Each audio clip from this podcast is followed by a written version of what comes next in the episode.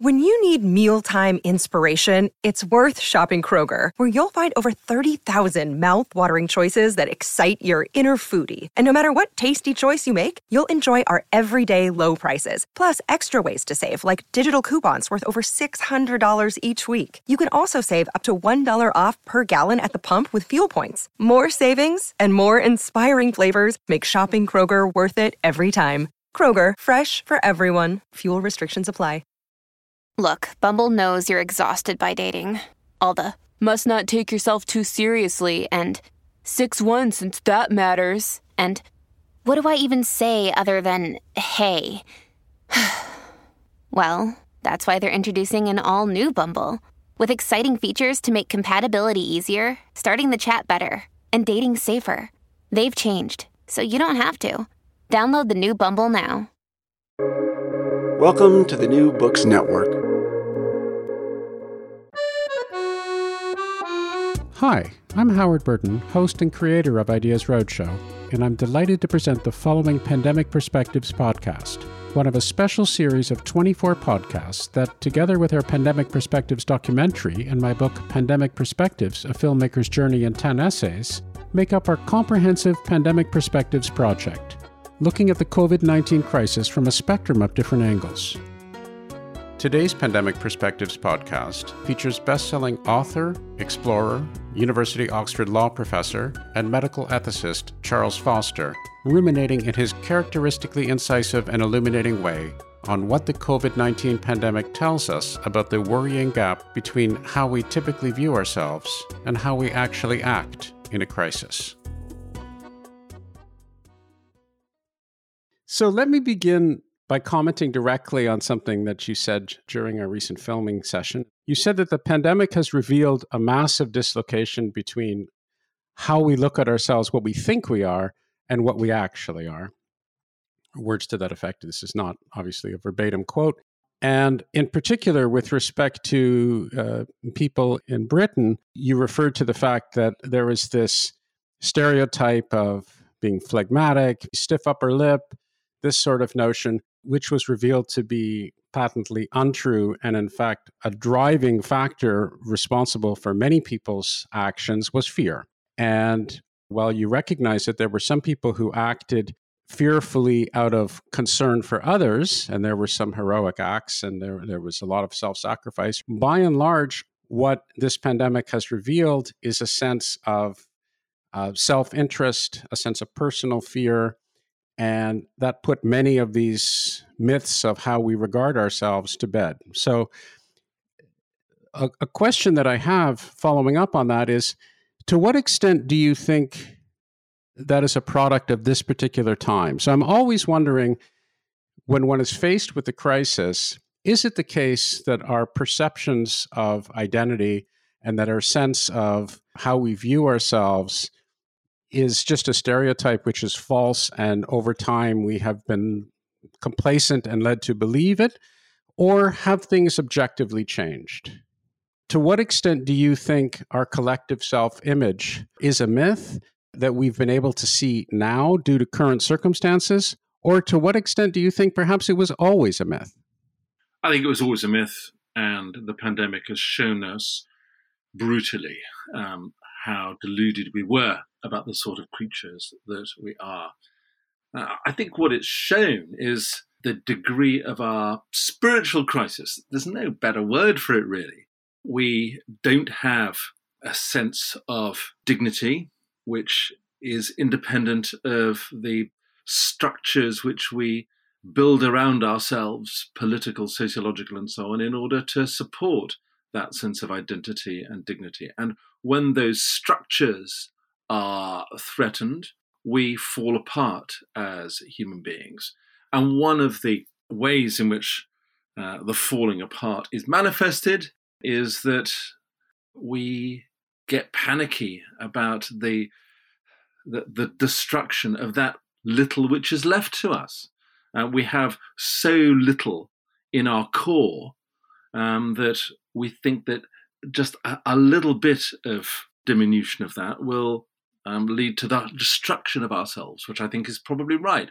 If we were bigger, weightier human beings with a bigger sense of, of our worth, we would be able to countenance the possibility of losing lots of things, perhaps even including our lives, with a greater degree of philosophical placidity. I mean, I, I compare the way in which uh, we have reacted to this crisis with the way in which medieval people in England uh, reacted to far greater crises like the Black Death and catastrophic wars.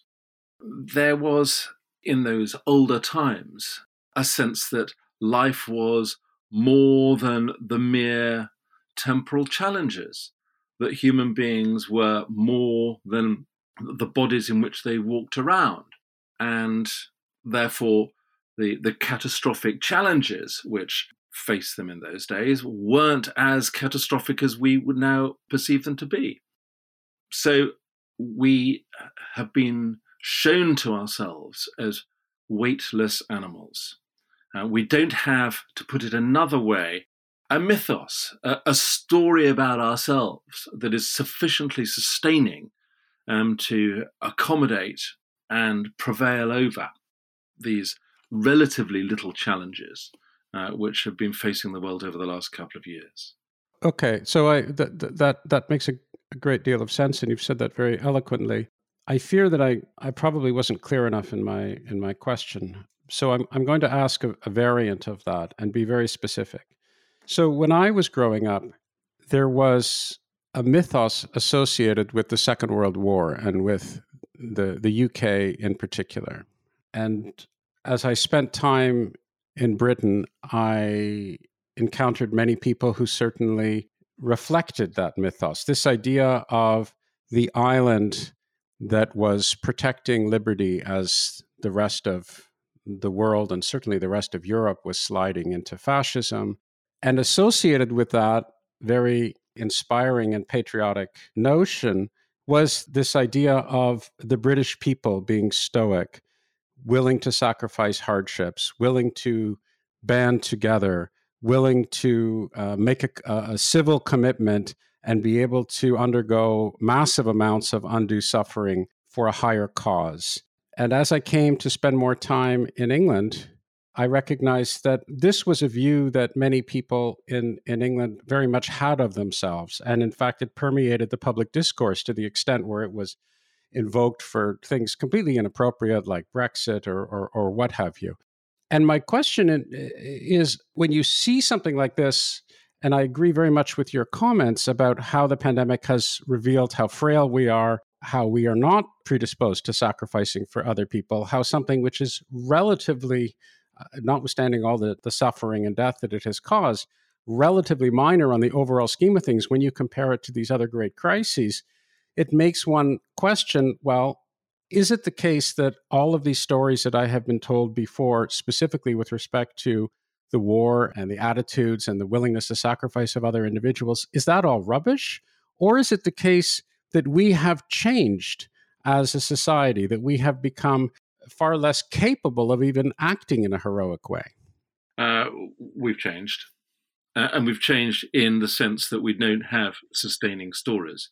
And that's a relatively recent change. It's a change which has happened since um, the Second World War, which was one of the signposts that you've you've just indicated.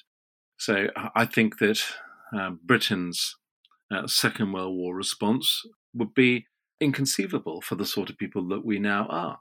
The stories that we tell ourselves about ourselves are too flimsy to bear the weight of any real challenges.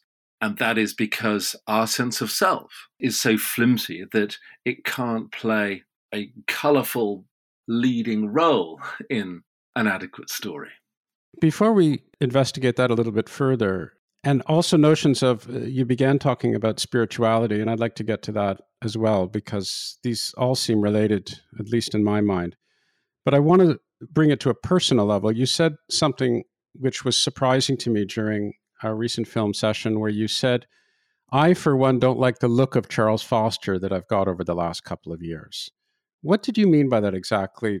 Well, I like to think of myself as somebody who is detached from national and international controversies, who can look in um, a dispassionate way at the storms which are going on all around us. And that is plainly not true. I've looked at the political anger in myself, which um, which has bubbled up over um, some of the things which have happened over the last couple of years, and instead of the the sadness, the regret, um, the sense of bereavement, the sense of hope which should have sprung from uh, looking at these things, um, I have seen that I am just as much a combatant in the culture wars which have sprung up around the COVID situation as as anyone else. So I'm I'm disappointed in myself. I mean, that said, I have discovered some good things about myself. I've discovered that human beings are even more important to me uh, than I thought that they were. Uh, that I am a person who is less easily satisfied with simple cerebration than I thought I was. I uh, rediscovered the vital importance of eating and drinking with my friends, of looking at the mosses and the birds just around the corner and being sustained by those. So, a, a mixture of things, as is always the case in life, but by and large, uh, I come out of the last couple of years with a less impressed view of Charles Foster than I went into it, which was a thoroughly good thing. You can't prescribe therapy unless you have a proper diagnosis. So I've I've got, like us all, I hope, um, a better idea of what I am, and therefore a better idea of what needs to be worked on. Well, as you say, like us all, but I think that sadly your disposition and your attitude is not as common, let alone universal, as would be optimal, which is to say that I think the detached, objective, cold blooded recognition of one's failings is, as you say, essential to be able to uh, move forwards productively and, in fact, to improve. And even the recognition that we are striving in whatever direction by whatever criteria you might like to invoke as to what that means to be progressing necessitates of course an awareness of where we are failing. And I, and I think that's somehow related this is all sounding very heavy handed but I, I do believe that that's somehow related to part of the societal issues that you have diagnosed. But hopefully I can get out of the realm of cliche and start asking uh, rather more pointed questions much as that's not very much in character. So let's talk specifically about contingency because you you you make a few very specific points, and I think it would be beneficial to to highlight those. So my understanding of what you're saying is that one of the things that this pandemic has revealed is how being knocked out of our daily rhythm even to for some people to small extents obviously there have been many people who have been knocked out to a rather significant extent out of their rhythm because of the last two years, either because of suffering grievous health issues or because a loved one has suffered grievous health issues or whether their economic and social world has been turned upside down. So I'm in no way trivializing this. But when one compares the events of the last two years, which I think is your point, to crises that have happened throughout history, it certainly is not something that would parallel a, a, a, major crisis or upheaval. And the idea that so many people seem unable to deal with even small amounts of unforeseen events that are happening to them, I think reveals a certain, as you say, flimsiness or weakness about this. And in one of your uh, recent pieces, you highlight the benefits of farmers being aware of living a life that's associated with daily contingencies, terrible storms that destroy their crops. And they're used to this idea that they're not in control. And one of the things that you seem to be highlighting is that for most of us, we're just simply not used to that anymore. We're so easily derailed in a profound way by something which we no longer have control of. To me, and maybe this is just my morbid side showing, but to me, this is linked to an idea that we are shoving aside the notion of death, that we're just simply not willing to imagine or confront the, the the future and we're living very very much in the moment yes we assume that that moment is something which is under our control but more significantly, we're not even going forwards and conjecturing what might happen beyond that. And the reason why why I believe this to in fact be the case is because of course all of these contingencies are related to an overall perspective of how we want to live our lives and what's important to us and an awareness of what the final end product will be, which of course sadly, given our mortality, is death. Does that make any sense to you as I'm rambling on? Is that a, a, logical stream of thought that you would subscribe to as well, or am I completely off base? You're not remotely rambling. I agree with every little bit of that. Of course, as a matter of fact, being mortal humans, um, our lives are woven of contingency. If my heart stops for a few beats, I will be dead if the cells in my gut start multiplying in an uncontrolled way, I will be dead. If a psychopath across the other side of the world decides that he wants to destroy the world in order to prop up his own ego, I will be dead. Um, we normally close our eyes to these things because, as you say, the unthinkability of mortality is something which we're constitutionally unable to grapple with it, it, seems to me that quite a lot of our attitude towards contingency these days, um, and particularly as highlighted in the last couple of years, is tied up with the unhealthy relationship that we have with with power, with control. We've become used to to being powerless, or, at least to outsourcing all our power to people other than ourselves. So we outsource our ability to gather information to the internet. Um, we are prepared to have all our choices about what we like and buy dictated to us by algorithms produced by huge corporations. We have been prepared uncritically to accept what powerful governments say is the right way to uh, approach this COVID crisis. It's shown that we like living in nanny states of various sorts, whether that nanny state is a corporation or whether it's a, an actual uh, national state.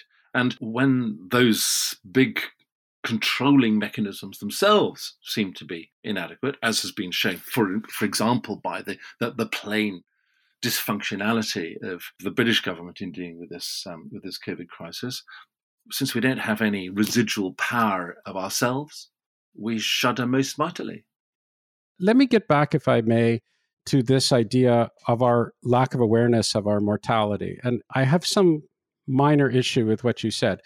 You said it's unthinkable to countenance our mortality. And my understanding of the argument is well, that's part of being human. We're aware of our mortality. We don't like to think of our mortality. And of course, that's a true statement on the whole. But I think there are distinctions that you can make in different societies. And I also think this idea of spirituality that you mentioned also comes into play. So, for example, if you look at many great works of art, there are memento mori. There, there, and, and if you look at other cultures in the past, there was this regular awareness and understanding of the fact through rituals, through going to church every Sunday, through what have you, that there was this deep understanding of our mortality that was reinforced in a regular way throughout our lives. And I think that gave a certain perspective and perhaps a certain ability to weather various contingent events and a certain grounding of what's important and what's not important in our daily lives and in our in our necessity of prioritizing and recognizing community. Now, I don't want to overly romanticize things and say, well, we should all go back to the Middle Ages, or, or we should all go back to the 18th century and, and live in a deeply unhygienic environment, and we should all necessarily be subjected to ritualized religious organizations and so forth and so on. That's not at all what I'm saying. I'm just saying that sociologically, if you look at it from a big picture perspective, at least in, in Western cultures, it seems like there were times when, for all sorts of reasons, good and bad, we were made to confront our mortality within a, a, a, recognized sociological framework and a community and and that grounded our beliefs and it grounded our judgments and it grounded our desires. And as such it enabled us to naturally be perhaps more tied to each other than we are in a situation that we're in now when I think people just are able to push those things to the side.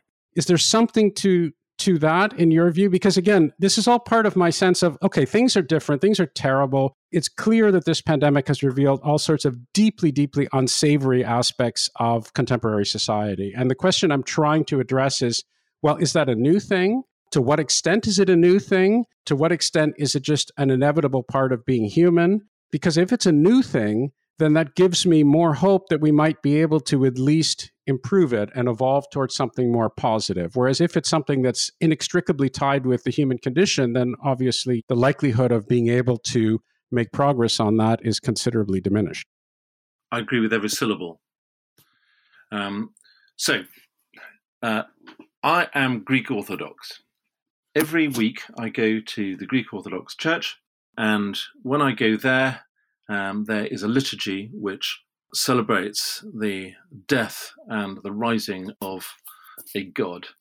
In participating in that Eucharistic um, choreography, each believer metaphorically dies and rises again.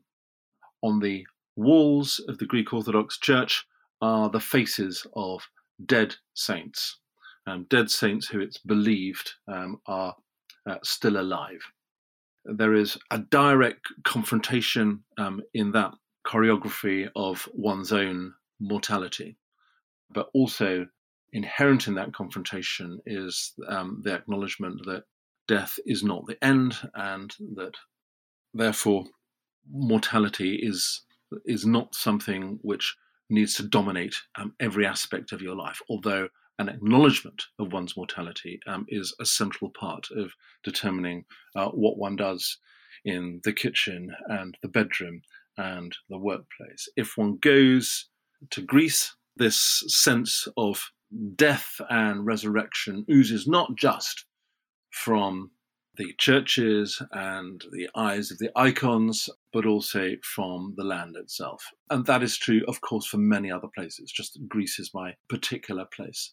I think you can feel it um, in uh, lots of parts of these islands, particularly um, the island of Ireland, for example, where these old ideas of death and resurrection, and therefore the ultimate meaningfulness and significance of human beings, are, are woven into the trees and flow down with the rivers.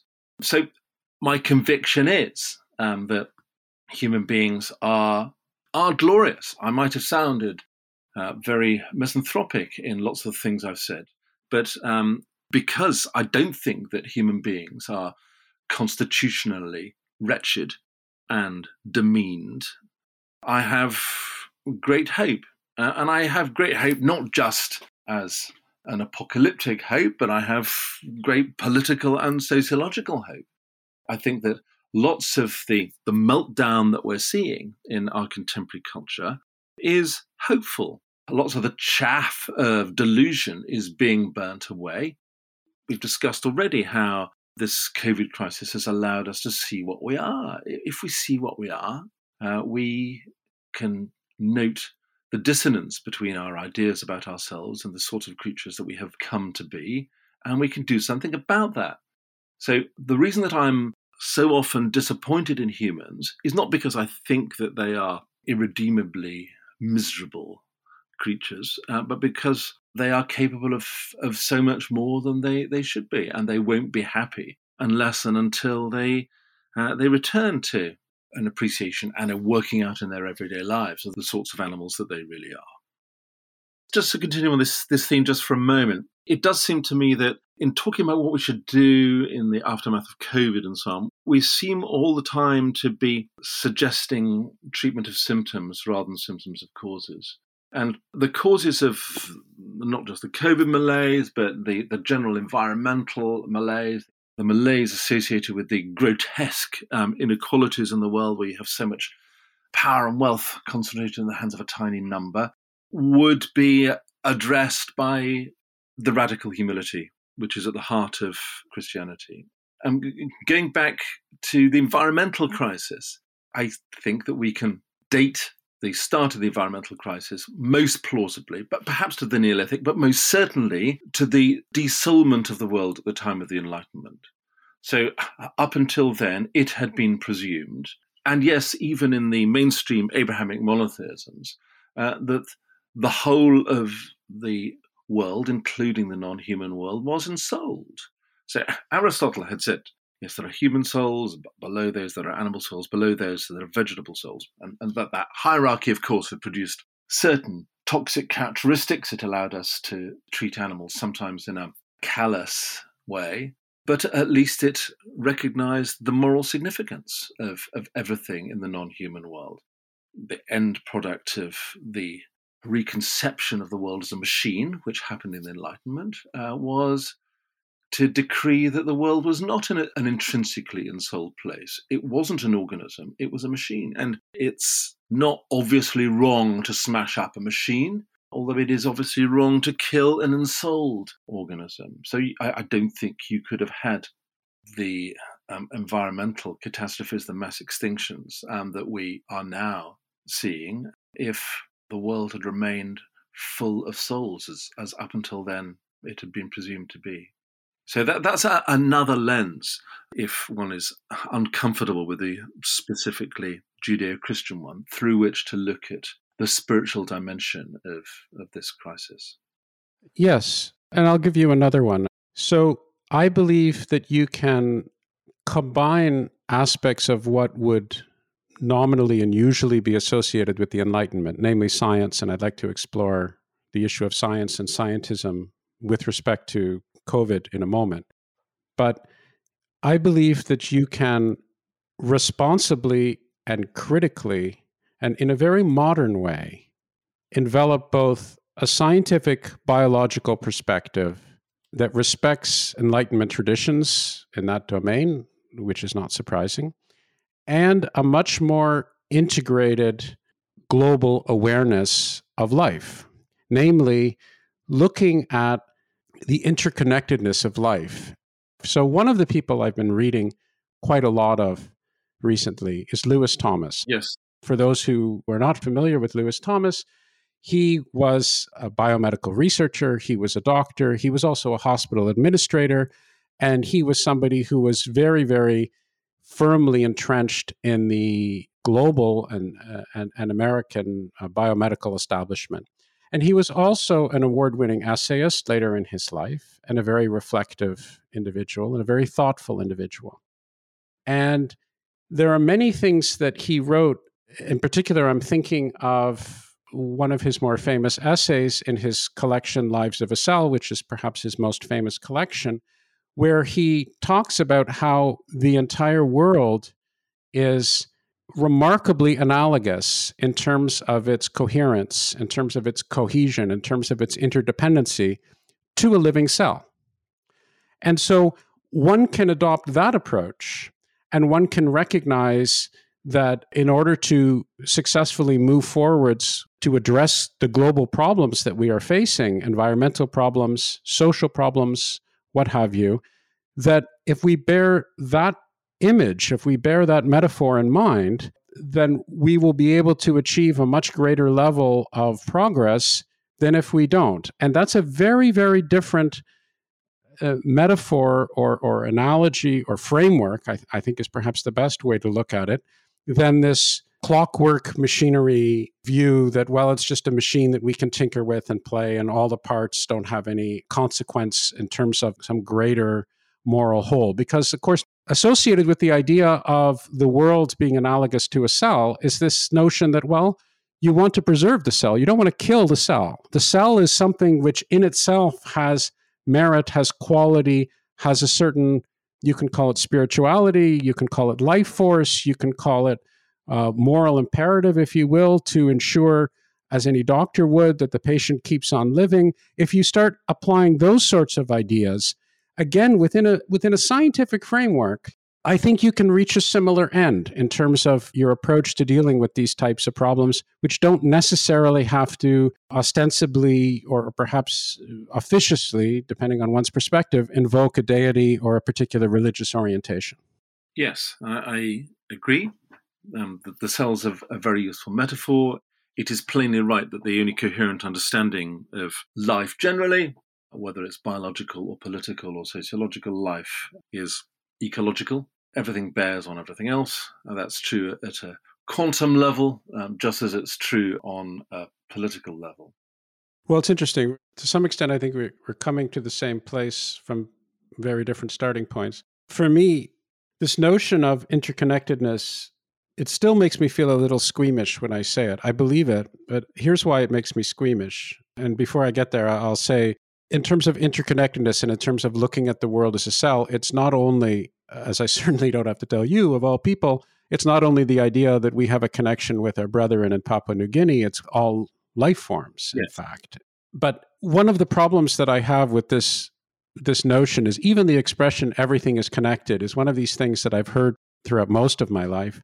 It's normally spouted, or at least in my experience, it was normally spouted by people who were very flaky and they would say all sorts of things that were blatantly non scientific. And they would also say all sorts of things that, in my judgment, were blatantly egocentric. So they would say something like, Well, I failed my chemistry test because everything is connected and, and this is all part of some master plan. And yeah. and then there would be people that would be spouting nonsense, you know, smoking hashish in, a, in, a, in an ashram somewhere and, and talking about how everything was connected. So whenever I would hear people invoke the phrase everything is connected, it would tend to make me run screaming towards, you know, something to calculate.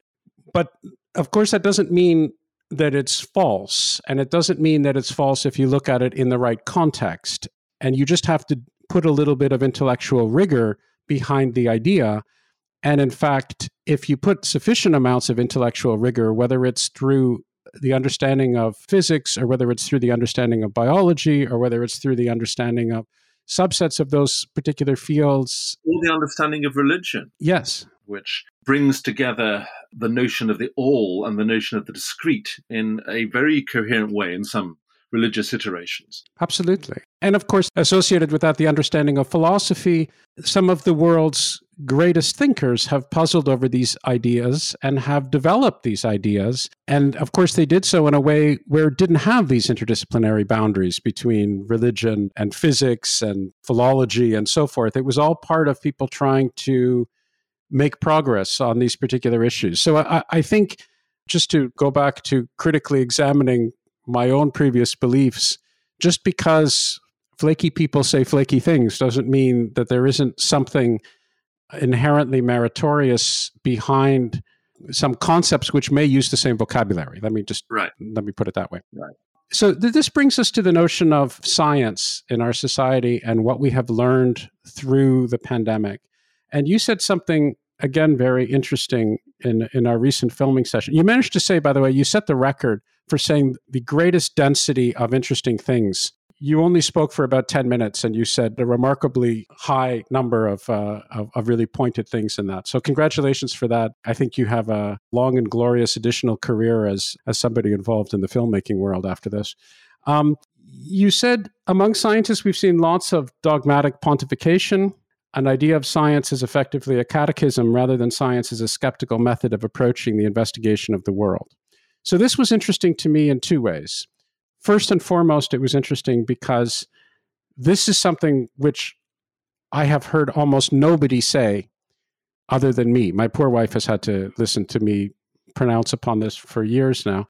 And I have found the response by scientists to this pandemic to be very, very mixed. There are some incredibly inspirational stories. There are some incredibly, to my mind anyway, depressing stories. But I think it, it begins as I want to probe what you said and to what extent we agree, because I'm not sure we agree 100%, but we might. Because to, to my mind, it depends on what we mean by science and scientists here. Yeah. And personally, there are many different dividing lines that I have I've experienced. There's a dividing line between biologists and biomedical researchers. There's a dividing line between biomedical researchers and doctors.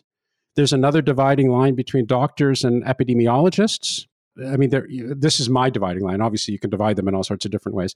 And there's a dividing line between epidemiologists and public policy advisors and the epidemiologists who are going on television and the punditocracy and all the rest of that. And I think to the naked eye, as it were, all of these people are part of the scientific community. And I'm not sure that that's meaningful or helpful or even valid.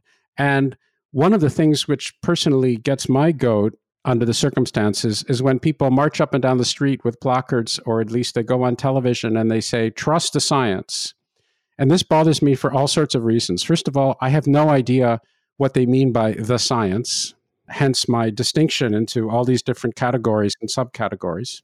And secondly, it shouldn't really be a question of trust it should be at, at, least not naked trust. There should be some understanding of what, what we even mean. And when we start parsing trust, we certainly don't mean trust the science as in we trust in God or trust the science as in we just unthinkingly do whatever it is that our neighbor tells us to do. And to me, uh, who holds many of the Enlightenment values, to me, the single greatest lesson from the Enlightenment, in fact, is that it's not so much a question of, it's, it's not at all a question of blind trust. It's a question of having the potential to be able to construct an argument and a series of evidence based steps that anyone in principle would be able to follow and in that sense it's an emancipation anyway i'm rambling so so let me let me try to ask you a specific question because i understand that's what you're supposed to do when you're in my circumstances do you agree that the notion of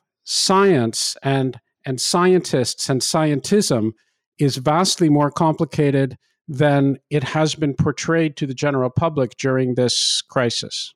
Absolutely. We see not science on the TV screens, but we see scientism. But in order to understand the backdrop to this discussion, we do have to go back to the Enlightenment. It seems to me that um, at its root, the Enlightenment is a movement of profound skepticism.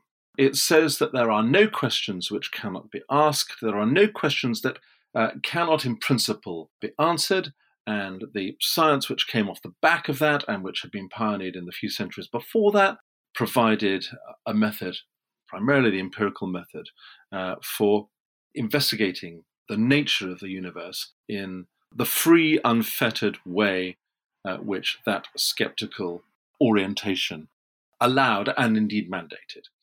But that very quickly, it seemed to me, became sclerosed into a series of axioms about the way the world was. So we see the, the pillorying of anyone who chooses to suggest something which doesn't fall within the accepted pigeonholes of so called Enlightenment science. We see grotesquely um, overblown claims about what the Enlightenment scientific method can produce. So, for example, Steven Pinker, one of the high priests of the, the modern Enlightenment, um, says something along the lines of one of the great bequests of the scientific revolution is to dispel once and for all the delusion that the universe is saturated with purpose. An extraordinary statement. And because one cannot demonstrate in the laboratory using scientific methods that the universe either is saturated with purpose or is not saturated with purpose. That's not that's not within the, the, the domain of science. I see constantly my particularly biologist colleagues at the University of Oxford being forced to adopt schizophrenic lives. They work away all day in their laboratories trying to force the facts of the observed world into the received categories. And then they come home, they're met at the door by their wives and their children, to whom they act in a way which cannot remotely be described by the laws of reciprocal altruism or kin selection. They pet the dog. They don't question for a moment the dog that looks up at them with its big brown eyes has consciousness, that it has a soul in some sense, that it's trying to have a relationship with them which is not adequately characterized by all the principles that they've been deploying nine till five. And I think we see much less of that in the, the world of the physical sciences, but it's, it's, it's really pervasive um, throughout the, the world of the biological sciences. All of which is to say that the scientific project that we have now has gone a very long way from its Enlightenment roots. If these biological scientists were appropriately skeptical, realizing that there was no question which couldn't be asked, they would acknowledge the distinct possibility that they have a clairvoyant conversation with their dog, which knew probably when they were going to come home, etc., etc., etc. They would use their Enlightenment methods um, to try to probe all the many phenomena of, of ordinary human life, uh, which have been regarded as beyond the grasp of the scientific method. Love, religious feeling, clairvoyance, all, all these things which uh, we acknowledge at so many levels in our everyday lives, but systematically deny the validity of when it comes to our, our, our scientific discourse. But going back, going back to the COVID debate, all we see are assertions. We don't see assertions coupled with the enlightenment tag, which was always there. Oh, this might not be right, because everything is always up for grabs. Everything is always subject to um, rebuttal by the evidence which is just around the corner. Paradigms in the Enlightenment, proper Enlightenment world, are there to be shattered, not to be worshipped. And as long as we approach the contribution of science to our political discourse in this sclerosed, religious, fundamentalist way, we're not going to have science make the contribution which it should do. We're going to see it behaving towards politics and ethics in a petulantly totalitarian way, which is, I think, how we've seen uh, the scientists um, representing themselves over the past couple of years. Well, this is very disappointing because I had hoped that we would be able to have a flagrant disagreement, but uh, it's not very good for your listeners, is it? Uh, well, who knows? Who knows if we even have any listeners? So the, the heck with it. Let me preface my response by saying that while it's true that I have a physics background and I will be henceforth hammering against biologists from my recent experiences, it is not the case that I'm one of these in- incredibly obnoxious physics supremacists. I mean, I, I might well be incredibly obnoxious, but not, not in that particular way. But now let me turn to the biology community. And just to pick up on some of your comments, let me tell you some personal anecdotes of what happened in my experiences with this particular project that I'm working on. So, originally, my intention was actually not to be examining the sociological aspects in anywhere near as great a detail as I have subsequently decided to do related to the pandemic, but instead use this opportunity to explore the biological world. Mm. My thinking was we're all thrust into a situation where we have to examine all of these developments in biology. And most of us, myself most definitely included, are not sufficiently knowledgeable about these ideas. And wouldn't it be a great opportunity to explore them, to use this, this sense that we're all of a sudden we're being pressed by trying to muddle our way through the terminology and the concepts and the ideas associated with what's been happening over the past couple of years and try to learn about it. So, how do vaccines actually work? How does the immune system actually produce a response? What has really been happening? How do, in particular, mRNA vaccines work? Are we in the midst of a biological revolution? And if so, how? Mm. How do these processes actually move forwards? And in trying to engage with a number of biologists, and in particular, I'm talking about immunologists, people who were biomedical researchers it has proven to be exceptionally and remarkably and surprisingly difficult to have a sense of engagement with them of what's actually going on. As you know, I have professionally been involved in lots of forays talking with experts in a wide variety of different domains, be it philosophy, be it history, be it classics, be it neuroscience, be it political theory, with people who are experts and trying to distill their thoughts and ideas into a way which can be understood by non specialists. And most significantly, trying to distill what the core issues are. What's keeping them up at night? What what we still need to discover? What the outstanding mysteries are and why? What the conflicting interpretations of the facts are? Who believes what and why and so forth and so on. So I have had a wealth of experience in this domain. I was completely stymied. I tried talking to immunologist after immunologist after immunologist, trying to get a sense of what's really happening here. Let me give you a particularly revealing example for me. So I talked to somebody who is an expert in AIDS research and trying to develop an AIDS vaccine. And he has been involved in COVID, but of course he, he's he's primarily involved in AIDS uh, research. In the course of my researches before I met him, it came to my attention that there was this notion of, of a so called broadly neutralizing antibody. So here's the domain, right? You have one of the problems, there are all sorts of issues, as I understand it, that make HIV particularly difficult to address. One of which is that, unlike these variants that we have uh, for COVID that everybody's familiar with now, the alpha, beta, delta, omicron, and so forth and so on, when it comes to HIV, there are thousands, tens of thousands, hundreds of thousands of different strains of this particular virus.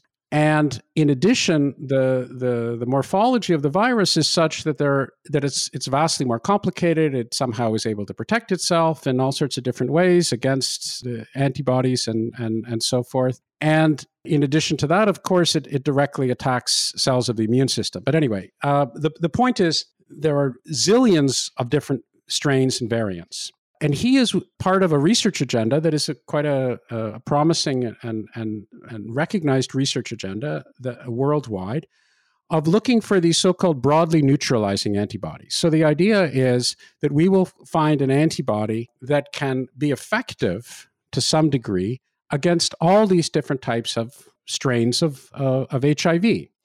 And so my ears pricked up because this opens up a whole lot of obvious questions, but this would get anybody, any layperson, anybody, any reasonable person tremendously excited because you start thinking, okay, well, that can be potentially transformative because now we have somehow an antibody which is which is able to combat a huge panoply of different strains. So I start thinking, well, how do you characterize what it means to be broadly neutralizing? What's actually happening mechanistically with these things?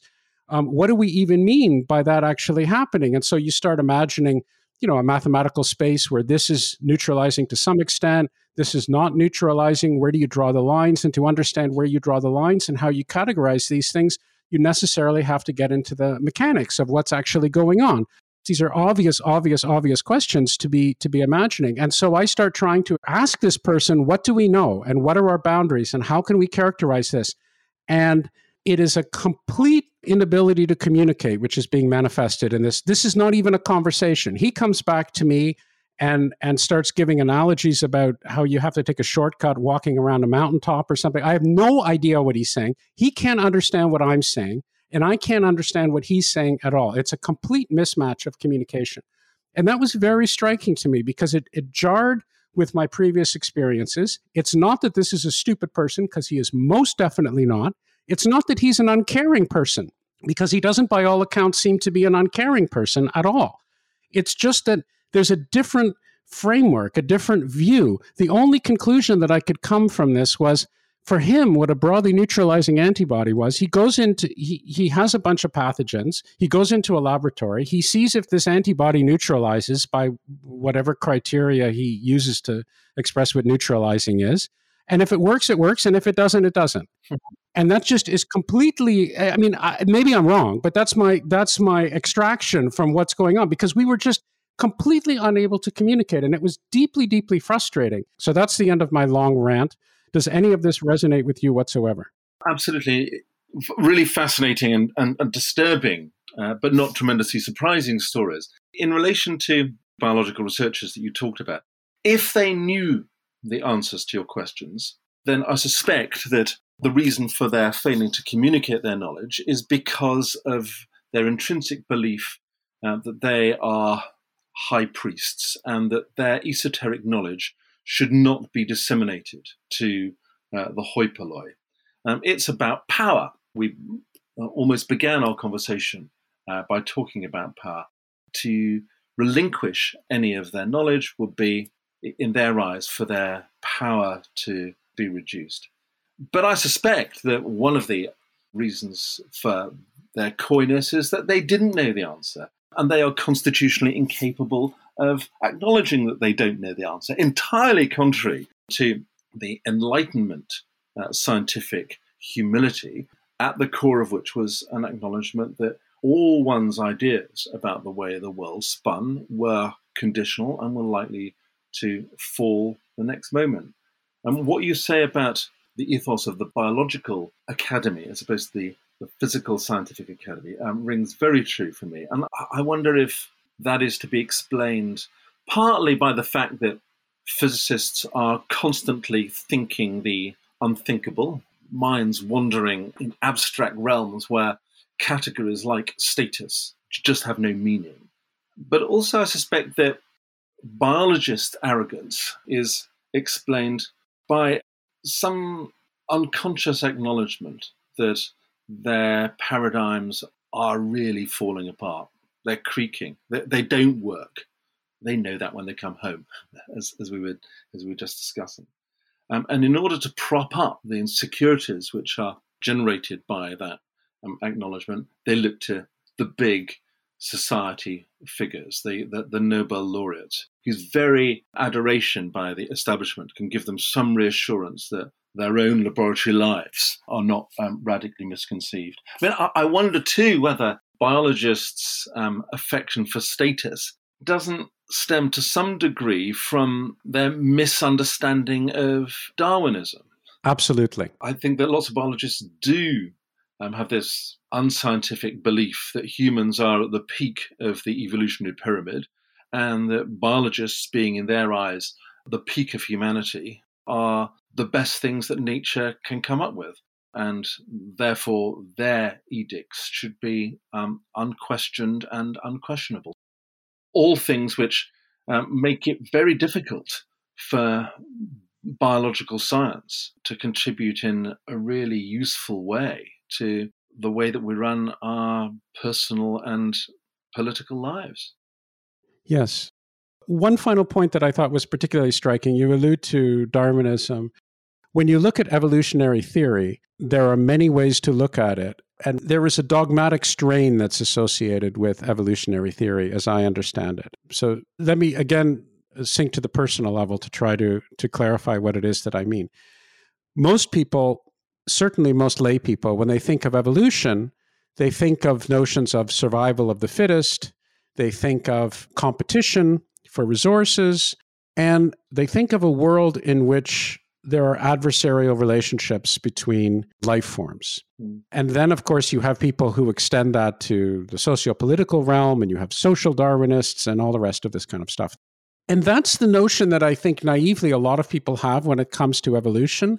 And that's the notion that I think a lot of people who are scientists also have about evolution. But the picture is, of course, much, much bigger than that. That's certainly the notion that I've had. And again, this is something which has, I think, been highlighted by the pandemic. So all of a sudden, I go from a situation where I'm just going about my daily life and I'm going here and I'm going there and I'm not thinking about things very much and I'm aware of the fact that yes I can I can fall prey to an illness and I'm aware that there are these things called viruses and bacteria that are out there but by and large, I don't give it very much thought.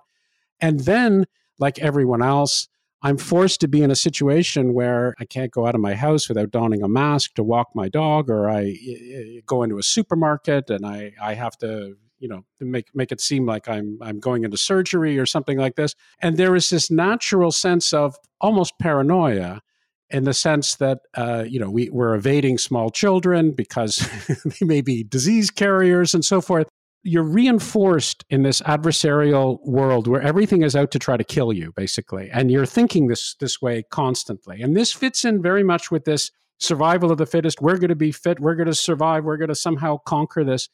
Uh, and i'm not saying of course that that's that's completely wrong. I'm not saying that there there are no adversarial uh, scenarios in evolution. And I'm not saying that there's nothing to be said for competition as a vehicle for natural selection or any of that. But what I'm saying is that's by no means the full picture. If you look at something, a very, very simple fact that I was not aware of until very recently, which again shows that I have no background in this whatsoever, is that only half of the cells in the human body are actually human cells. And in fact, it used to be that people thought that there were 10 to 1 cells that were non human as opposed to human cells. And what this means is there are gazillions of bacteria that are within our bodies. We are ecosystems. Absolutely. The interaction, the notion of this, as you say, ecosystems, the idea of interdependence, the idea of an ecosystem is just as much a part, if not perhaps even a stronger part, of the evolutionary story than the adversarial one. Absolutely. And that very, very basic point is something which is lost on most people. It was certainly lost on me. And you would think that at a time when we are all forced to learn about the biological world, we could have at least absorbed that basic fact. And most people don't. And why don't they? Because that's not the way it's presented to them at all. Right. So we know that competition, although it's one of the generators of uh, the complexity in the natural world, is by no means the only one. Cooperation and downright altruism um, are also important generators. Lamarck is back and he's increasingly getting tenure in the um, academy. The whole notion of competition being the sole principle of the natural world has produced so many evils, hasn't it, in the economic world and the political world? And we now know that the power which, for example, ne- neoliberalism um, has, has drawn rhetorically from Darwinism is based on a, a misunderstanding of the significance of the metaphor of, of, of competition. Yes the world is such a wonderful place that it's it's highly unlikely that it could properly be explained by a single paradigm, a single way of looking at the world, by a single mechanism. And we now know that it's not. Yet, in this desperate way, characteristic of failing societies, we see the biologists clinging to this, this single paradigm. We see increased dogmatism rather than decreased dogmatism. Uh, we hear increased shrillness, which is the characteristic tone of a defeated people as they retreat into to cognitive dissonance in order to preserve their, their cherished traits. Deeply unenlightenment. I hope you enjoyed this Pandemic Perspectives podcast. Once again, our Pandemic Perspectives documentary, released in early March 2022, is available for rent or purchase through the Ideas Roadshow app while the accompanying book, Pandemic Perspectives A Filmmaker's Journey in 10 Essays, is available in print and ebook through all major book distributors and an audiobook on the Ideas Roadshow app. See ideasroadshow.com for more details.